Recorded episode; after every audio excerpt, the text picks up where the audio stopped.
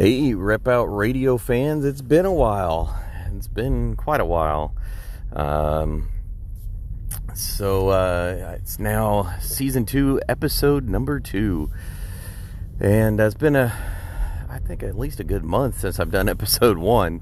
I think I did it right after uh, the new year. So, right around January 1st, January 2nd, maybe somewhere around there. And uh, haven't recorded one since. So, what's new? What's been going on? Um, first of all, I joined the 500 Club just a couple weeks ago.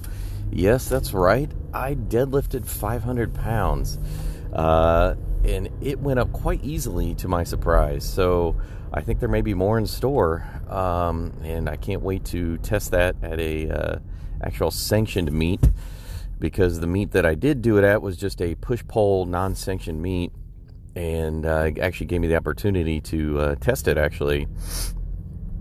So uh, I, I thought I'd maybe go into a little bit of uh, how I kind of got to that point, um, which I firmly believe doing rack uh, uh, rack pulls has helped tremendously with that because I was able to overload on the rack pulls, and then when it actually came time to pull 500, it felt way way lighter course, when you're handling rack pulls at 600 plus pounds, um, you know, 500 is going to feel pretty easy. So uh, I did get that. Uh, I think because of that.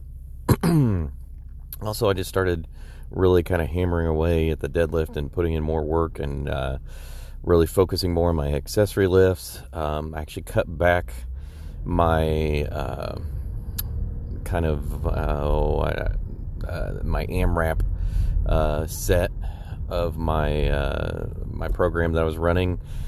So I I just did the uh, required amount and no more, just to, to, kind of not push things too hard.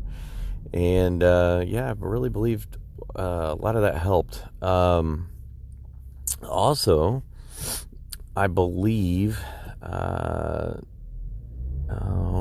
sorry guys, I'm driving here and there's uh, something going on up ahead and uh, trying to figure it out. So kind of pause the episode there for a minute. Um, anyways, uh, what else did I have on the agenda?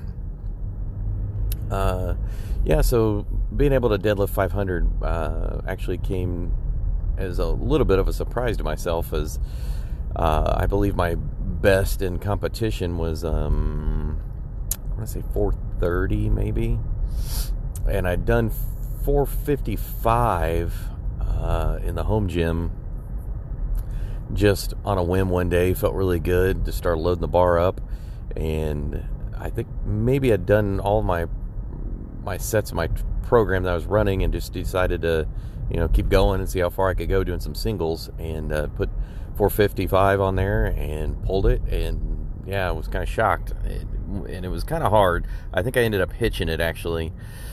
Uh, so yeah, and uh, I do apologize. Also, I'm a little under the weather, so I may not sound like myself. And uh, yeah, they got a whole sinus thing going on, and not fun today. But um, yeah, guys, just wanted to fill you in on what's going on. Um, Rep Out Training still doing alive and well. I actually have had a a request from somebody for some training uh, recently. Uh, I was trying to set it up to where they could um, come over at least once a week and uh, and do that, but um, currently my my garage gym is in disarray as uh, we had taken on. You know, I think I'd mentioned maybe a few times the uh, home remodel project, and pretty much a lot of the the uh, extra storage space have you for the supplies and materials uh, have made their way out there to the garage. So it's not the most convenient place to train right now at the moment, or at least for me to train somebody else. I don't feel super comfortable unless uh, they like kind of close quarters. Um, but for myself, it's it's pretty much fine. Um, you know, I, I, I can get around to do what I need to do, and of course, I know um, exactly how much room I need for everything. So, so yeah, um, got that, and uh, yeah, if anybody else is uh, looking for some training and you're close to my area, why let me know, and uh, we'll see what we can do. Maybe I can help you out. Uh, everybody have a great, great Monday evening or uh, Tuesday evening. and uh, we'll talk to you later. Stay strong, my friends.